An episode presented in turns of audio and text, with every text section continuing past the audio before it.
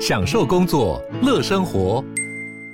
就算不在办公室，也能从容应对线上会议。HP Dragonfly 透过专业的 HP Presence 设计，内建降噪及会议快速键，搭配清晰的 Bang Olufsen 音效，增强音讯及视讯功能。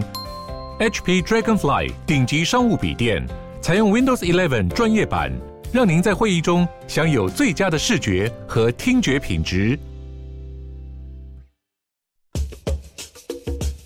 你要泡什么？要泡茶、泡咖啡，可不要泡沫经济；要泡泡糖、泡泡澡，可不要梦想成泡影；要泡菜、泡饭、泡妞、泡书本，就不要政治人物跟咱们穷泡蘑菇。不管泡什么，张大春和你一起泡新闻。台北 FM 九八点一 News 九八九八新闻台今天进行的单元，我们的老台北。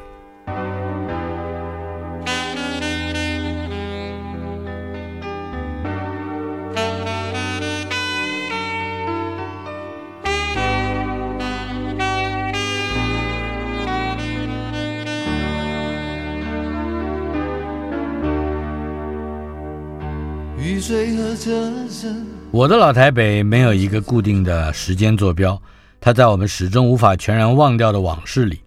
而我们的老台北这个单元今天来到第七十八集，邀请到的是资深媒体人，我的老朋友、同学、小说家张国立。呃，这是第二次访问张国立在这个单元里面。嗯、我们今天锁定的主题跟你的创作以及你的工作都有关系。所谓的创作，当然是指小说，特别是现代小说，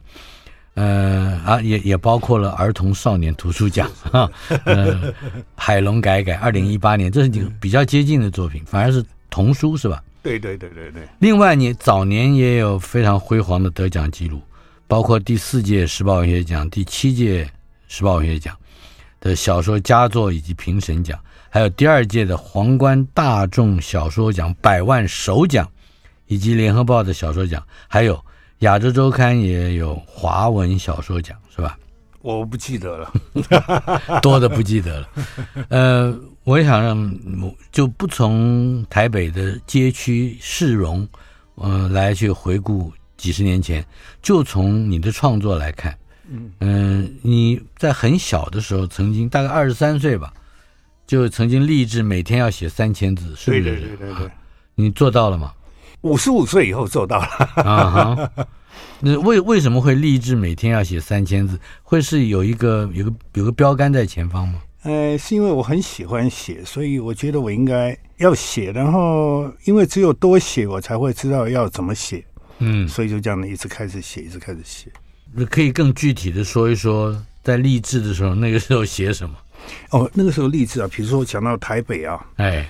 呃，辅仁大学的时候出来以后，第一站到台北的第一站就西门町嗯哼，啊，所以每一次坐车就到西门町。那个时候西门町，我在念大学的时候，我觉得西门町快要死亡了。嗯，就是很破烂。然后那时候我们看那个电影，比如说有些电影看不到，就要去那个四片间看。对，然后那个到四片到昆明街的那边，你会觉得哇，这个西门町已经应该要死亡了。所以我就开始花了很多时间在西门町这样走来走去，就开始每一天记录哪一条巷子里面发生了什么事情，哪一条巷子怎么样。嗯比如说有一条川菜一条街，对不对？前园那条街，嗯，前缘，啊，那条巷子怎么样怎么样。然后写完之后，我觉得西门町应该要死亡了，所以我就写了一篇小说，关于西门町怎么死亡的过程。只是因为他的生意做的比较不像东区那样开开始有新的内容，或者是什么样的？什么叫死？这个一个街区的死亡哎，比如说是你你很严。重的事情。你呃，我进去一个地方，那个地方是刚盖，那个时候刚盖没有多久啊，嗯就是昆明街上四片间的那栋大楼。嗯如果你进去一层楼一层楼走，你就知道那走进去跟鬼城一样，尤其越高的楼层越可怕。就是它没有走廊上不会有灯的，嗯，然后有很多房子是空的，然后空的你门打开来居然可以进去。嗯我觉得那个这种事情怎么可能发生在西门町啊？就很鬼魅 的。哎，很鬼魅。那我从那个时候开始，开始每天开始记录西门町，就记录记录记录记录了很多。出社会之后，呃，好像在很短的时间之内，你就在新闻这个工作里面站住了脚，而且还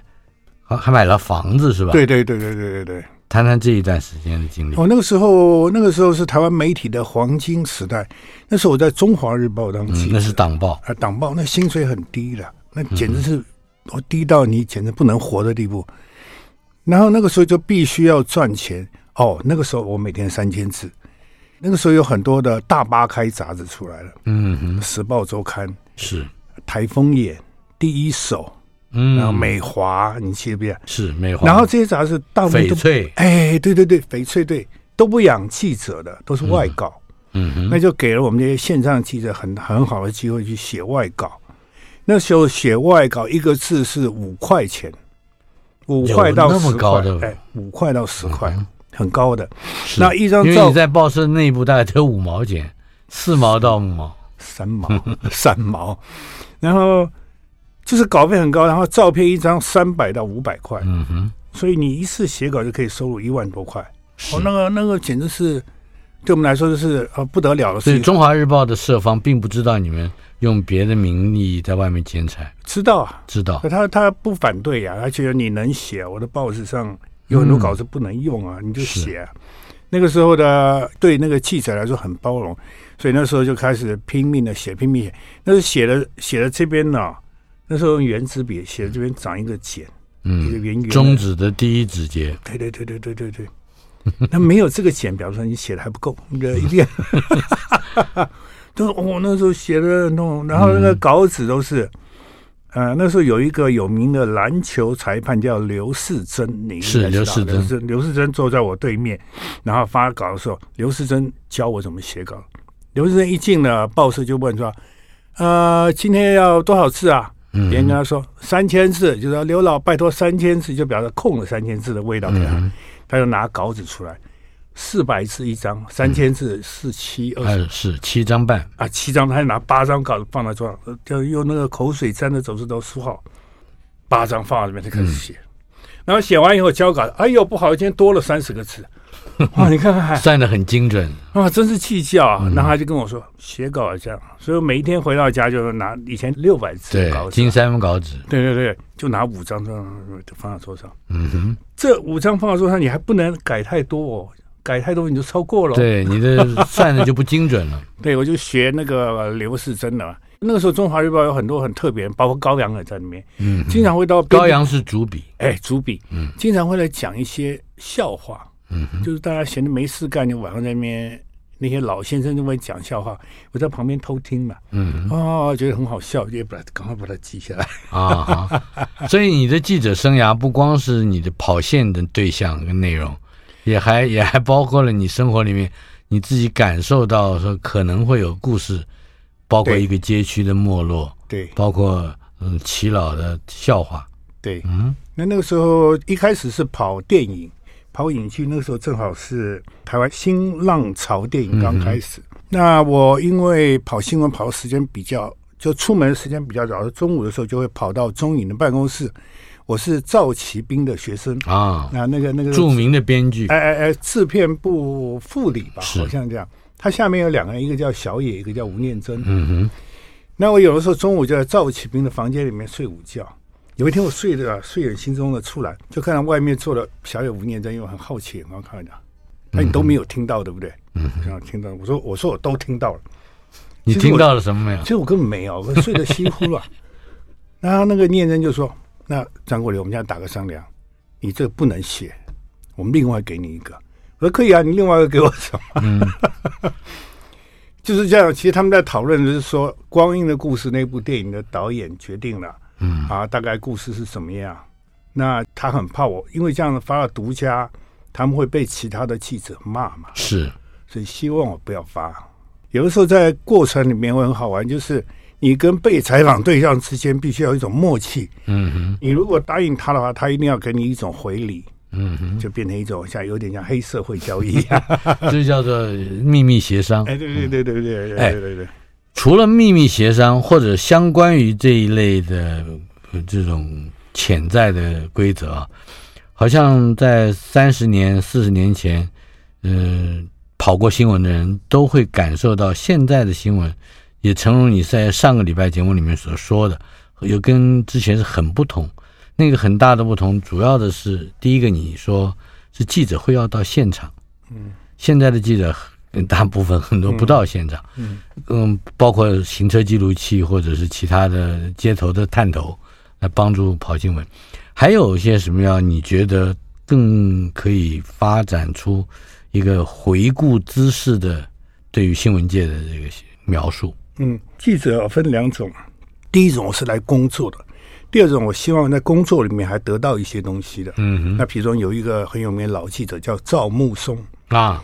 他是我师傅，哎，嗯赵木松就我是跟他跑过好几次新闻。当邓丽君在泰国病逝的消息传回台湾的时候，大部分的记者都在找他资料，嗯，准备要怎么介绍邓丽君这个人。只有一个老记者赵木松打电话给我，他说谁去现场？嗯哼，我就问问编辑部说谁去现场啊？没有人啊、那时候你是《时报周刊》的，我是采访主任，嗯然后我就说赵老大，只有你去了，他马上就飞去，因为他知道他到了现场之后，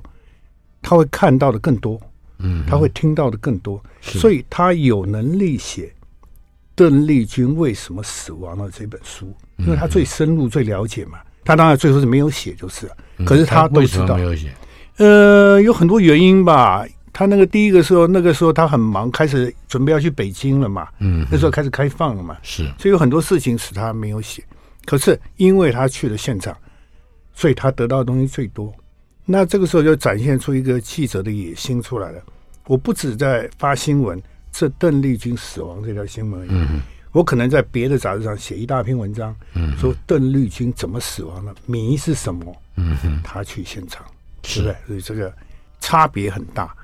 这样子的话，你就会感觉出来记者的野心是什么。嗯，比如说，呃，华航在花莲空难那一次，嗯，所有各报记者通通赶到花莲山脚，大家都要往山上跑，谁第一个到现场，谁说不定可以弄到什么新的东西。嗯，所以我们在那个跑，在一路爬山的现场过程里面，我看到一个很奇怪的现象：四名三清一路往下跑，我们在往上爬的时候，他们一路往下跑，那个时候叫三清，就是原住民的年轻人。哎，对，嗯然后后面两个追打前面那个男的，三个人追打一个，我就觉得很奇怪，他们到底在干嘛、然后我就跑上去看啊，前面那个拿了一个黑盒子，嗯， 就是那个橘色的黑盒子。他第一个拿到黑盒子，奖金一百万，后面三个追着他打，要把那个黑盒子抢过去。嗯，所以你会知道，在发生这么大空难的过程里面，居然有这么荒谬的事情会出现。嗯所以这个你不去现场，你不会知道嘛。是，另嗯外你去现场也会有一些意外的收获，因为我知道你曾经跑过一个新闻，也是一条大新闻，就是六义士，对啊，哎，六个这个当时叫反共义士的人，在韩国卓劫长人，卓长仁、呃什么王彦大是吧？江东平，这有六个嗯对人对对劫持了一架飞机飞到台湾。嗯谈谈那条新闻，你后来被派到韩国去的发现。那那条新闻是很很荒谬，因为我们是党报，所以当有反共意识出现的时候，党报要表现的特别强烈，嗯哼，要大篇幅的报道。所以我们社长叫我去，我说我不懂韩文，他说你不是学日文的吗？日文跟韩文也差不 多，那我就这样去采访。那到了韩国的时候，韩国英文也不流行，日文也不不能讲日文的，会被打。就总而言之，就是很别扭。就采访的过程就很别扭，可是就认识了一些人。那那次采访完了之后，我就认识了很多当地的记者，嗯哼，然后就回来。没隔几个月就，那个时候《联合报》住在汉城，那个时候叫汉城首尔嘛，嗯，记者朱立熙打电话给我，嗯嗯，朱立熙说：“国立这边有一个故事，你要过来。”我说：“你跟我讲一讲就好了。”他说：“写小说，你一定要过来。”我就跑去了。你就再跑的一趟来哎再汉跑城一，趟，对对对，嗯那个小说后来又写《老金护照》，就得了时报小说奖嘛，对吧？跟你一起得了，对吧？嗯，就是你知道，你知道那个时候啊，汉城、首尔的状况就是，每天下午就开始学生抗议，嗯，就开始丢瓦斯，那个警方就开始射瓦斯，是然后于是所有的学生都知道要往哪里去躲瓦斯，嗯那时候有一些咖啡馆是，比如说一栋楼房的地下室会比较低，嗯所以我们都往往下面跑，跑进去那个咖啡馆里面去躲瓦斯。嗯就在那边的时候，经常会大家因为没事干就会鬼扯，嗯嗯，就会跟一些韩国记者啊，跟朱立熙他们就鬼扯，是所以他们就知道我对写小说有兴趣，他们就只要有小说的东西就打电话给我。有小说的题材，哎，对对对对对，嗯那个变成我在跑新闻之外很意外的收获。呃，其中一个是跟韩国大使馆有关，哎，对对驻对，应该是说台湾的驻韩大使馆，对，中华民国驻汉城大使馆，嗯就是那个时候，呃，台湾跟韩国还是有邦交的时候。嗯有邦交的时候，我因为我要去采访六一四，我的社长叫我带了两罐茶叶去大使馆送给一位熟人，哼嗯哼，新闻局派那边一位熟人，我带两罐茶叶去啊，因为我那个时候才二十多岁啊，是个白痴的样子，进了大使馆，那个大使馆在明洞，嗯非常的豪华，有个大院子，哦，进了门之后要走一大段路才能进到那个办公室。嗯，那栋办公室的楼有点像是像是植物园，给你植物园的感觉。嗯，造的很典雅啊，怎么样？然后进去，然后送的茶叶啊。那时候整个办公室到处都是记者，为了六一四的事情，大大家都吵成一片。嗯，就说一定要采访。其中有一个职员就跟我聊天，调查局的。哦，啊，还跟我聊天聊天，然后他就看我说你还没吃饭，我说还没有啦，因为我语言不通，一天还没吃饭，他就带我去吃那个饺子，在去吃饺子途中就经过大使馆的院子，嗯大使馆院子里面停满了兵士，嗯哼，全部都是，而且都妈擦的倍儿亮，嗯我就开始问这多少辆大概？所以五六辆吧。我就问说，哎，这个这个哇，这个这个这么多公务车，他说那一些都不是公务车，嗯，公务车不会用那么好的。呃，每一个人进来自己买，然后开始跟我讲，那我大概知道，就是你驻外人员到了韩国，嗯韩国不准外国车进口，嗯哼，所以如果你买了一辆宾士，你把它放在放在那边好好的维修，三年之后你把这辆宾士卖掉，大概价差一倍以上，你嗯，可以赚一辆车子，哇所以这变成大使馆人员的一种福利。是每一个人都知道要到台湾大使馆来买车，记不记得台湾也有一阵子挂大使的使是馆牌子的，嗯这不得了，对不对？大使的使字，哎，对对对，意思也是一样。嗯哼，就是要卖车。我说哇，这个生意很好啊。他说对，他们为了使车子价钱好，连开也不开，每一天就是去发动一下车子，暖暖车，不要让引擎坏掉就好。嗯，所以三年之之它下的来， mileage 还是接哎近零，对对对对对，他说这个好卖。我那时候才恍然大悟，原来是这么一回事啊！嗯因为当公务员当成这么的谦卑呀、你知道为那个钱也去赚，真是谦卑啊！嗯那后来韩国人就很瞧不起我们，啊，瞧不起大这使馆。你对了，你作为一个国家的这个代表气派性的不够公务嘛员，嗯，嗯，在《中华日报》你跑了各种是各样的新闻，还你还跑体育是吧？对对对，我跑体育，体育是一个很有趣的，也是一样。因为我以前日文系毕业，然后进到中华日报以后，正好是棒球二锅一庄的时代。嗯哼，所以我们每一天都要看日本报纸来写新闻啊，嗯就是昨天发生了什么事情是啊，，他们投球比表现怎么样啊？嗯哼，所以就郭泰源、嗯，郭元志、郭元志、庄胜庄雄，胜雄，嗯，所以变成我每天就在写这个日本职棒，然后我英文又懂一点，所以那个时候美国很多的职棒的球探来嗯来到台北都会找我，都哦会，找我就问怎么样啊，谁的怎么样啊，怎么样？那个时候大家都在找赵世强嘛，嗯，嗯精英队啊什么来，都都都都是看中赵世强嘛，是，所以就就经常找我，我就靠那个在体育版就这样混混混稿费了。是， 但但是对你而言，还包括社会线，对你而言，哪一条线是你自己最感兴趣，而且也最有除了跑新闻之嗯得到满足的收获？我呃当然是跑社会了，社会有的时候你会看到人性很肮脏的一面，可是你有时候你会得到感动。比如说我那个时候是已经好像采访组副主任还是什么时候，还是在《中华日报没有，已经在《时报周》刊啊了。哈，那个时候有一个嫖客打了电话来跟我们报，嗯说在保安街，以前台北两大工厂所在，一个宝兜里，一个保安街嘛。嗯说保安街一间仓寮，他遇到了一位厨妓，很可怜。厨妓是未满十八岁的嘛，嗯哼，那这是非法的。他说你们要不要想办法去救他？哇，这个大新闻啊！我们能够能够弄到一个处境，嗯他自己是一个嫖客，对，他就他，所以我们称他为呃有良心的嫖 客。那我们就派一个记者先进去去了解，然后找到那个雏妓，的确是未满十八岁。我们就要去，因为我们写新闻希望有一个过程呢、嗯哼，就希望写我们救出这个雏妓的过程出来。是那我们后来在做这件事情，发现不能去做，因为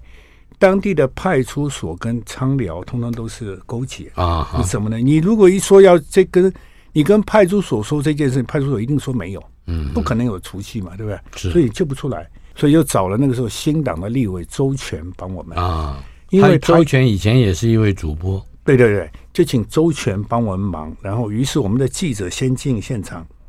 守住，知道除夕在那里，嗯然后周全出面要救，嗯，就是要派出所施压派出所把他弄出来。结果派出所当然不愿意承认了，尤其你立委来了，嗯，如果我承认，我这个派出所的主管就不要混了，嗯哼，就死也不承认，说没有没有没有。于是周全在施压到台北市警局，市市警局就派人下来，一定要把那个雏妓弄出来，要要要要给那个立委一个交代嘛，嗯，所以那个整个过程是非常丰富的，你知道吗？嗯、你可以看出各种人性在那边勾结挣扎，那一直到天亮，那个雏妓才被放出来。嗯，那我们就把它交给了周全。周全人很好，你知道，对那个雏妓很好，就把她当女儿一样，嗯，在那照顾。这个新闻到这边应该结束了，嗯，三个月后我才知道放出来的不是雏妓，放出来是另外一个，哦是成年的。你就是被骗了，你知道，嗯，你还不知道，是因为周全是觉得不对，他跟我讲了，我才赶快去查，才知道哇，原来上当了。嗯哼，所以有的时候记者是很容易被人家利用了。哎对对对对对他的不管是他的良心，或者他的正义感，或者是他的勇气，或者是建立欣喜的这种对对动机，对对对都有可能让他上当。对，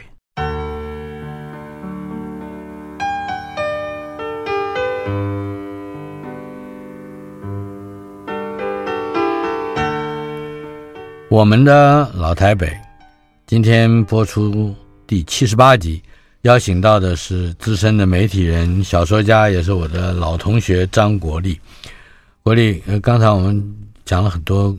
跑新闻的事，待会儿我们还会再往下说，因为你的这个从事新闻采访工作有三十一年啊，因为的确是非常丰富的。不过你刚才提到买房子，对不对？赚钱嘛赚钱嘛这样嗯哎，你你是靠文学奖买的房子是吧？没有靠文学奖结婚，然后主要买房子是靠外稿的稿费，因为那时候外稿稿费我最高记录一个月大概可以写到二十万，收入可以到二十 万，好恐怖、哦！对啊哎，就是这是三十年前呢。哎，三十年的稿费很高嗯啊，那个那个大概一个字五块钱是很平常的，嗯哼，因为有很多杂志是必须要靠我们写的文章去卖杂志，嗯，经常封面上标题就是嘛。比如说我那时候那时候拿的稿费拿的很过瘾的是，到底郭泰元去哪一队？嗯，那我就特别跑到台中去找郭泰元的老师，叫阿波谷，就是吴祥木。嗯，去吴采祥访木他是那吴祥木正在打高尔夫，那我穿了一双靴子陪他走了十八洞。他最 后说：“说你这样子很有诚意耶。”我说：“对呀、怎么样？”嗯，哎呀，谁不了，谁不了。哦，西武嘛，就告诉你哎，对对对对，走了十八栋，告诉你。嗯 哼哎，这呃而且我我我我要知道打听的哈，是当时我错过了什么？因为当时可能房价也比较低，好像房你价低两百嗯八，你得一个一个奖就可以付头期款。对，因为那个时候我在热力路买的房子两百八十万嘛，嗯哼，所以你头期款大概就是就是三成到两成嘛，嗯哼两成到三成啊，是所。以得一个奖是的确可以付头期款。谈谈那个时候你得奖的经验。我那时候啊，那个时候其实得奖啊，第一个是要出头嘛，出头是很重要的一件，就只有靠文学奖去出头嘛，让人家知道你在写。嗯哼，那另外一个原因就是收入，其实最重要一个原因啊，我这样讲好了，我妈妈啦，嗯，我退伍下来以后，本来想立志当专业的职业的小说家，就在家里面三个月一直写稿，写了很多，所以那个时候都投中外文学嘛。啊，结果我妈就对我姐姐说：“你弟弟完蛋了，嗯年纪这么大，下来不退伍不找事情做，在那边写小说，还叫他怎么活啊？你知道我妈妈为我担心哎、嗯哼，我后来拿中外文学小说奖那个稿费单给他看，嗯哦，三百块，你每天能够登一篇，那你还可以活，怎么可能 啊、然后后来我得了时报小说奖，也跟他五五万块还是多少钱，我忘时了。报小说奖是哪？就是嗯，老金的护照。哎，我就拿给他看五万块，我拿给他看，他就很高兴，他就对我姐说：“哦，你弟弟每个月得一个奖就可以活了。”嗯哼，所以我是在我母亲的激励之下去参加小说奖。是，其实也不是啊，是后来是，我是觉得好像我这样的给我妈妈的压力太大了，嗯，她还要为为她的儿子将来活不活得下去下去烦恼，所以我就开始从那个时候开始工作了。我记得在大概九十年代初，也就是民国八十年、八十一年左右，我曾经做了一档那个读书节目，嗯，还给你做了一个采访。对对对对对对对对对那个时候，我记得你我印象最深刻的就是要拍你的日常活动，你是骑着重型机车，呃，在公路上跑，对是不是？对对对对对对对，谈谈那一段时间的你的生活重心以及你的创作企图。那段时间啊，那段时间就是疯狂啊！嗯我骑重机的那个时候，骑重机是很危险的一件事情。其实我那个原来的车子叫 DT，是一辆越野车。嗯，那骑 DT 的原因是因为它可以爬人行道，台北市那个交通一塌糊涂，所以我一看到塞车，我就爬到人行道上就开始冲 了，就节省很多时间嘛。嗯哼。那骑重机原因是因为我很喜欢风刮到我脸上会流眼泪那种感觉，这样哇。嗯，那个时候还还不用戴安全帽，所以整个眼泪这样哇到处飞。我觉得啊，这个骑车是那种感觉是很强烈的。是，那个时候是而且你对于感官的重视和描写，或者是敏锐，好像也跟你重视作品跟读者沟通、跟市场沟通的这个这个中间有一有一些精神上的联系，嗯，应该是啊就对不是对？你很少写，我几乎没有看过你写那个很文青的作品，没有嗯，没有完全没有。所以这也是你能够得到呃皇冠这个第二届的这个大众小说奖的百万首奖的原因。谈谈那一次获奖的经验。我那一次啊，那一次就是很单纯嘛，我我也喜欢历史嘛，对不对？嗯然后我一直念念不忘，就是我觉得人生就是像李广这样子的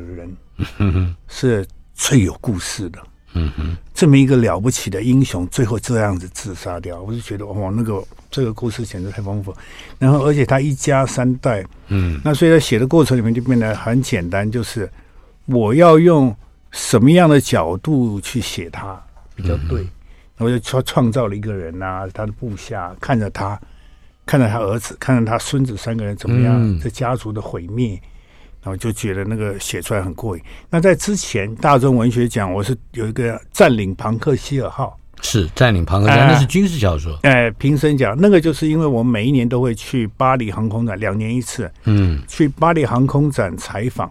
然后在巴黎航空展的时候，遇到很多很奇怪的人，然后得到的灵感，嗯哼，那也得到一些武器上的知识，所以回来写的。那个是占新领闻庞克啊希尔哎，号对对对，新闻采访过程对我的帮助。嗯哼。但是你后来得奖是匈奴是吧？匈奴得奖，得大奖是匈奴。嗯，至少还可以往下延伸的一个话题是，当时的文学奖，你可以回忆一下吗？也就是说，对当时年轻的作者的某一些启发或者是冲击。哦，那个时候文学奖，整个文学奖它带领的台湾文学的方向。嗯哼，也就是说，那个时候的评审决定哪几本小说得了奖，大概风向就会往那个方向走。嗯所以小说奖从一开始，我记得我第一次得奖老金的护照，后来就慢慢慢慢越来越走向现代主义了，就是写实的就开始嗯不受到重视了。是，所以陈映真晚几年他是得不了奖的，嗯，他甚至出不了头的，嗯，就开始开始出现一些变化。那在这个变化过程里面，皇冠就办了大众文学奖，皇冠觉得那个部分被忽略掉了，是，嗯所就以是就办了那个奖。市场趣味被忽略掉。哎，对对对对对，所以嗯那个那个出来就等于有点平衡。所以小说奖后来会没落的主要原因，是因为慢慢慢慢开始跟市场脱节了。嗯哼，就是小说奖写出来的小说，读者看不懂，嗯，这个是最麻烦的事情。我后来写到有一阵子啊，《中华日报》有个同事，后来后来就对我说：“他国立啊，你写的小说得很多奖，可是我都看不懂哎，你能不能写一本我看得懂？”哇！我那时候突然之间醒觉，这也是造成我写啊匈奴的一个原因。嗯占领盘克西尔号还可以多说一点吗？我很好奇。占领庞克虽然那一次得的是评审奖，好评审奖像是第二奖，嗯，占领庞克希尔号是大概我把所有的军事知识通通运用到那本小说上，讲的是在南海一次台风里面，美国那个神盾级的巡洋舰嗯庞克希尔号，它是第一号舰嘛，在那个大浪之中，然后台湾的一艘运兵船跟这艘船两个撞到一起，嗯撞到一起，美军就要开炮把台湾这条船打掉，免得拖累了它。嗯，因为两条船就勾在一起嘛，所以台湾军人没办法就冲上军舰，就把庞克西尔号占领。占领以后，这时候怎么办？怎么处理呢？嗯，啊，这个时候老共的潜艇也出来了。嗯，然后这个总而言之，各方面都在关注这个事情要怎么处理，嗯，才好。其实我那时候在写这个，主要是在写那个南沙啦，是那个太平岛的处境。嗯，就是太平岛那个时候还是陆战队去嘛，派在那个太平岛上的这些军人前途未卜，只要一打仗，他们得第一个被打掉。他们也不要谈谈什么守土有责，通通不用，因为太小了嘛。是，所以就用这个来写那些那些军人为了求生。去把美国军舰占领之后，他们接下来遇到的处境，你有没有发现，嗯、在小说的世界里面，有的时候会预示多年以后真实世界可能会出现的事件。对呀、我一直我一直这样觉得，我觉得政治是表面上真实的，其实它是虚构的。嗯，因为大部分都用虚构的方式在玩政治嘛。小说大家都说是虚构，其实它最真实。 是，访问的是张国立。今天进行的单元《我们的老台北》，稍后片刻马上回来。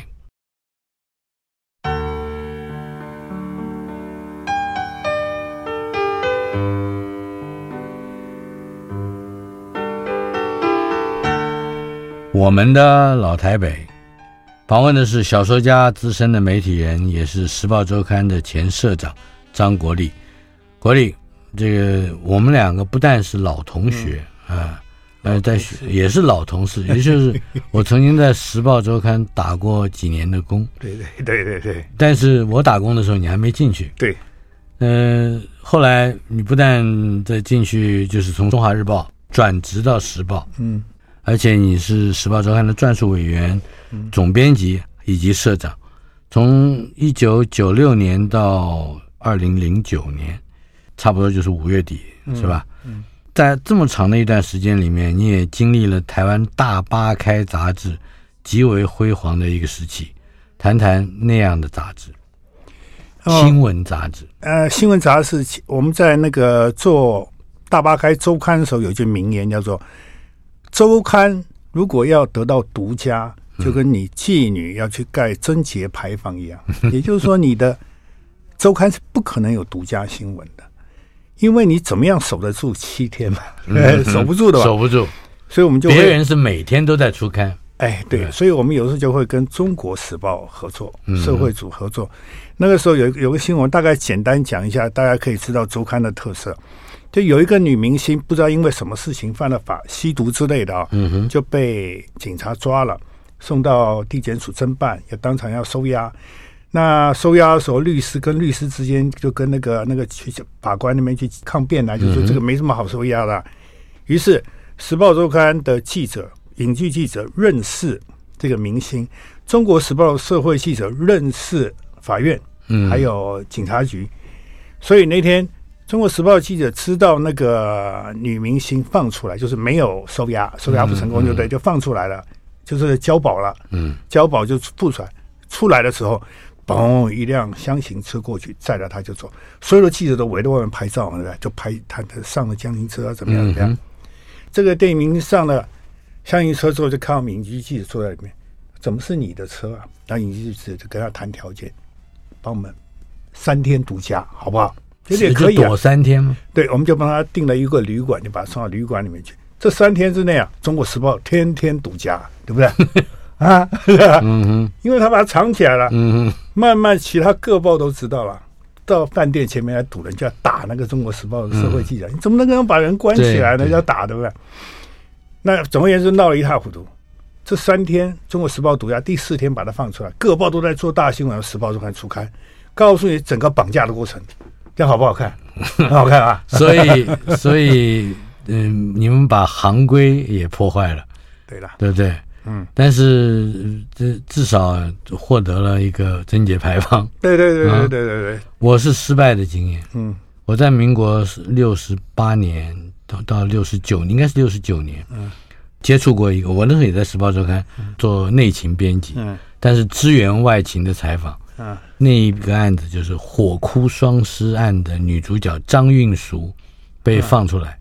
放出来的时候有一个人陪着她，嗯，那就是一直在为她发声的啊我《记得中国时报》我记的得老记者吴美宁，啊，我记得我记得，凝是啊凝结的对对对凝，名字很像女生，对对对呃对是个对一个老这记者个老前辈，他就把这个张运淑带到台北，可是火车站一下车，我跟我的同事就带着他往前走，准备直接上计程车杀到《时报周刊》，嗯，可是没想到中间就被《联合报》的段云生啊几位也是老前辈的记者拦下来，说这个人是什么人？我的生面孔，年轻嘛，而且没有真的没有什么经验，差点他妈打我，幸亏被刚才你提到的赵木松在旁边啊拯救，不然会打得很惨。嗯那这这就是时当时《时报周刊》的一个小风气啊，嗯必须把你采访的对象裸在自己的对身对对边，对对对对，这是大原则，这这 要不然基我本们上是绑架行为。要不然我没有办法该贞节牌坊啊，嗯哼，对吧？一那个消息一定会完蛋了、一定走掉了。在一个大报跟大报之间竞争极为剧烈的时代里面，嗯、很多嗯其实不守规矩的事情，或者是制造出新的规矩的事情，呃，也会不断的发生。这也是一种环境之下造成的，因为我们新闻里面有一条很糟糕的事情，就叫做我们一定要保护新闻来源嘛。嗯哼，那我们的法院是，只要你打这种这种官司，他第一个就问你，把你的新闻来源交出来，要不然我怎么知道你写的是真的？嗯哼，这是两个冲突的嘛。是，那怎么办呢？在这种情况下怎么办？我只有把当事人绑着去写了，嗯，就用用我关系去，要不然我写出来的东西一定被告啊。在《时报周刊》担任总编辑的时候，也应该体会出《大巴开》杂志在当时的社会是有一种应该说是天不怕地不怕的这个影响力。可以谈一谈这样的杂志，以及它后来的转变。它是一种时代产物。那个时候的报纸有报禁，嗯，就报纸牌照是不开放的，是《所以那个时候联合报买了一个报纸，就办了《民生报华报》》啊啊，买了《华报》，对不对？嗯办了《民生报》。中国时报买不到报纸，觉得要跟联合报对抗，就办了一本周刊，叫《时报周刊》，跟《民生报》对抗。那个时候，应该《民生报》的出现也跟《USA Today》这个美国的报纸对对对对比对，相相类似，因为 USA Today 它不是以政治新闻或者是国际要闻作为最大的招来，嗯，有的时候可能就是一个产品，嗯，或者说一个温馨的社会事件，但它可以把它放大，嗯，好像这个走向或这个趋势，在当时也是非常新的，对，那时候生活、娱乐、体育是变嗯成一种新的，大家都知道市场在这里。嗯哼，所以就办了《时报周刊》。所以《时报周刊》跟《民生报》的战争是叫岳飞打张 飞，其实是两种不同的东西。嗯哼，可总而言之，就打得不可开交。于是这两个报纸跟这个周刊，于是就红了起来。红了起来以后，就开始发现，原来广告市场无穷大。嗯，就以前在报纸时代，我只能登一些分类广告啊或者什么，就是小广告啊。嗯那大的广告登不进去怎么办？用夹页的。是，就像是歌林电器，如果出什么新的，就夹了一个印的很漂亮的、很精美的海报，夹在报纸里面出去。那到了时大巴嗯开，嗯这等一下，那是铜版纸的，对铜它版不是用新对闻对纸对的，对对，十八弯出来以后，这些广告都有了新的投放的对象。嗯哼，觉得登在这边的话，第一个它版面大，第二个它可以用铜版纸来印刷，是，它的产品会变得很精美。于是大量的那个精品的广告就进入了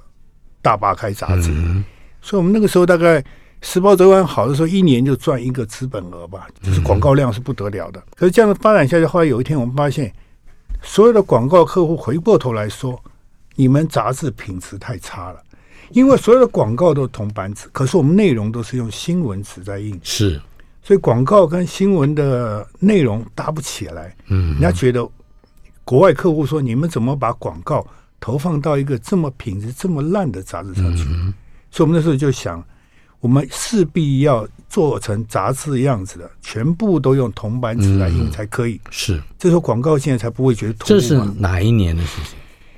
这是民国大概大概是 TVBS 周刊刚出来没多久，大概是啊、民国八十多年，嗯大概民国九十年的事情，啊哈，就是那个时候台湾的消费消费水准上来了。也嗯就是新世纪到来了。哎，对，新世纪到来，这时候于是就考量我们是不是要改变纸了。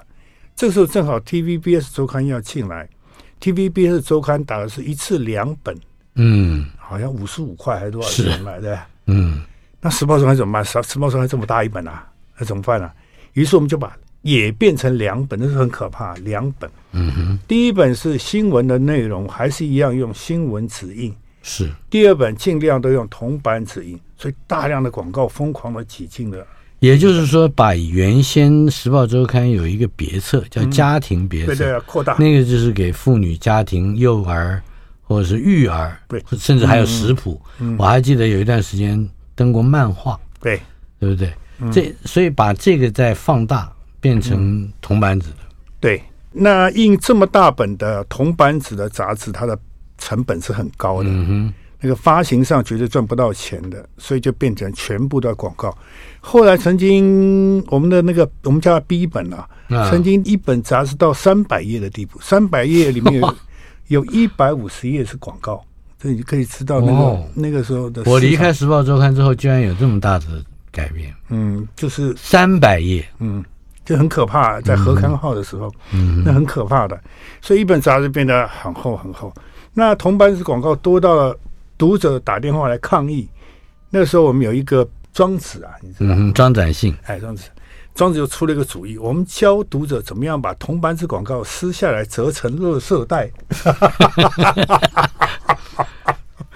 那那个广告部当然疯掉了。可是这样做、呃似乎也对读者来讲是有一点趣味的。 对对对。 呃，总而言之，我们为了那广告啊，成绩很好，也就是说，《时报》台那个时候是不得了，于是有大量的大巴开杂志投入市嗯场，而且每一本都活得很好，这是一个很特别的事情。包括我们刚刚提到的，呃，翡翠啦，翡翠、美华、嗯，第一手啊第，一手、独家报道独都家报道嗯活得很好啊，而且各有各的读者，好像对啊对对对，很特别，很特别。好，如果我们讲说回头去看几十年前这样的一个呃时代啊，呃，总会有一些感慨。呃，它好像既是嗯黄金岁月，又是带着点沉沦或者带着点封闭性的，跟媒体本来所余扬的某些开放价值，好像又有冲突。回头如果做一个总结，你会怎么样去形容那个时代的台北的大巴开杂志？大巴开杂志就是台湾新闻开始进入一个疯狂期。嗯比如说最简单一个例子，那个时候流行大家热，你记不记得？大家乐，哎，就是大家不相信台湾政府开出来讲的号码，嗯爱国奖券的奖金太低了，于是大家按照香港热透彩的号码来下注，嗯哼。这是一个很荒谬的事情。是，所以每隔几天，香港乐透开出号码来的时候，台湾这边疯狂。中奖的啊，怎么样？嗯，所以就有主头会开始出来围事，嗯，就是我下面有多少，我接受多少金额以下的投注，是全部都以香港乐透彩的号码为准。是，大家疯狂啊！疯狂到什么地步呢？疯狂到所有大趴开杂志必须在头版头题上面做下一期的名牌名牌。对，是那个就是你会你会知道，报纸不敢做的事情，由大巴开杂志做了。但报纸当然不敢做这个，因为因为觉得这个太下流了，对不对？ 这时候所有大巴开杂志都非常的下流，跟着时代的动脉在走。嗯哼，所以那个时候你做大巴开杂志会觉得很过瘾，因为社会真的就是这么疯狂，那是很过瘾的事。当我们变成下流老人的时候，也会回忆起这一段下流时光，是吧？对呀、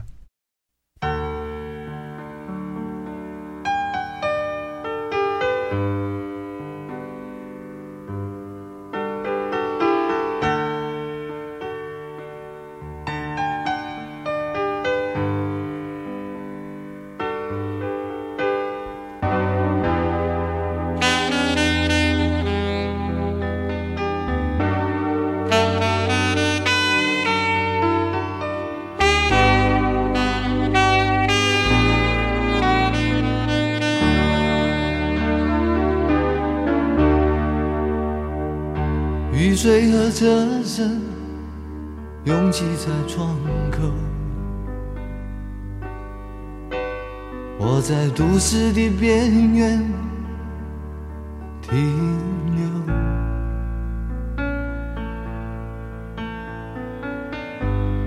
少年的往事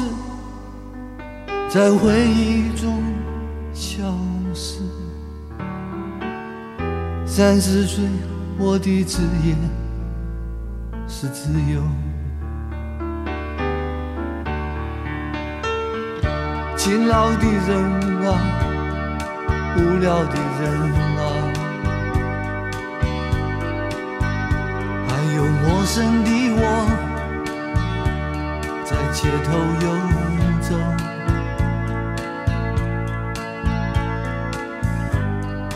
白色的墙柱，玻璃的黑幕，唱着改变社会的任务。告诉我，世界不会变得太快。告诉我，明天不会变得更坏。告诉我，告诉我，这未来的未来，我等待。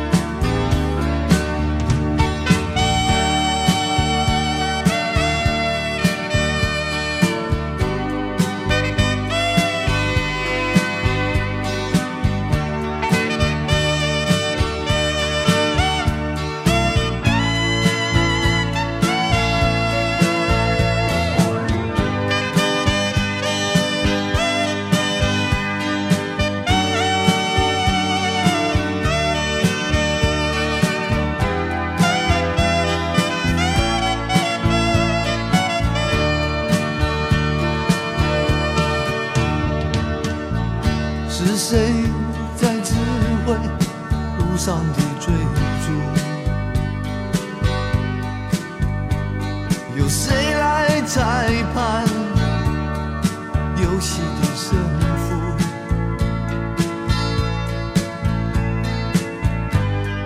谁让我爬上高楼的顶端？却看不见昨日的天堂。告诉我，人类还没有绝望。告诉我，上帝也不曾疯狂。告诉我，告诉我，这未来的未来，我等待。有人说，不要问我从哪里来。有人唱，台北不是我的家。告诉我，都市不是